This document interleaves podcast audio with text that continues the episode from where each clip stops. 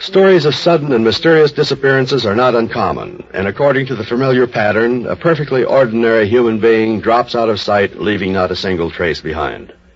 And this is the pattern followed in the strange case of the two missing airmen, with one important exception. They did leave traces behind, clear and unmistakable traces, which led exactly nowhere.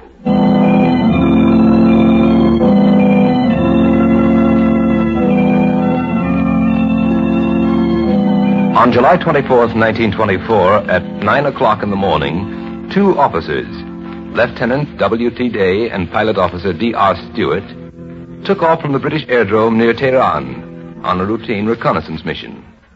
They were scheduled to return not later than noon. But noon came, one o'clock and two, and still they did not appear. Back at the airdrome, two of their fellow officers, Captain Bellows and Lieutenant Fielding, scanned the sky impatiently. I don't like it, Fielding. What could possibly have happened to them? Engine trouble, most likely. Or perhaps they ran out of petrol. They've been forced down somewhere in the desert. And so the two men set out in search of their missing comrades.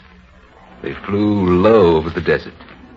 And for a half hour or more, they saw nothing beneath them but vast, billowing waves of sand.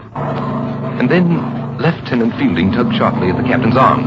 A half mile distant, silent and motionless and alone, squatted the missing plane. The other plane swooped swiftly down toward it, then came taxiing up to its side.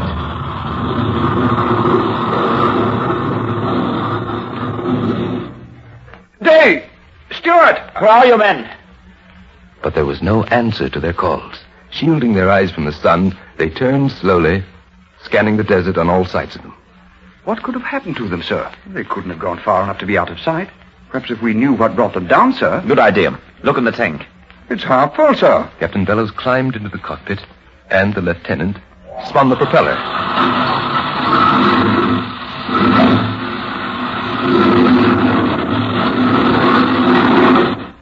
There's nothing the matter with that engine, sir. I'm sure they could have got back if they'd tried. I've heard of a lot of strange things, but I've never heard of anything that plucks planes out of the sky. At least not till... Captain. Captain, look. Footprints. Two pairs of them. And they're not ours, sir. Like bloodhounds who have found the scent, the two men followed the trail of footprints across the sand. For 40 yards they walked, their hearts pounding with excitement. And then, The prints. Where are they? They stopped dead right here. Day and Stewart walked this far. Heaven only knows what happened to them after that. yes, those were the last traces of the missing airmen. Now, it has been suggested that they were carried off by hostile Bedouins, who carefully brushed away their trail. But such an explanation is inadequate in view of the fact that a search was carried on by planes and armored cars and tribal patrols for four days and nights. And no renewal of the trail was ever found. Where they had gone remains the secret of the desert. A secret incredible but true. Thank you.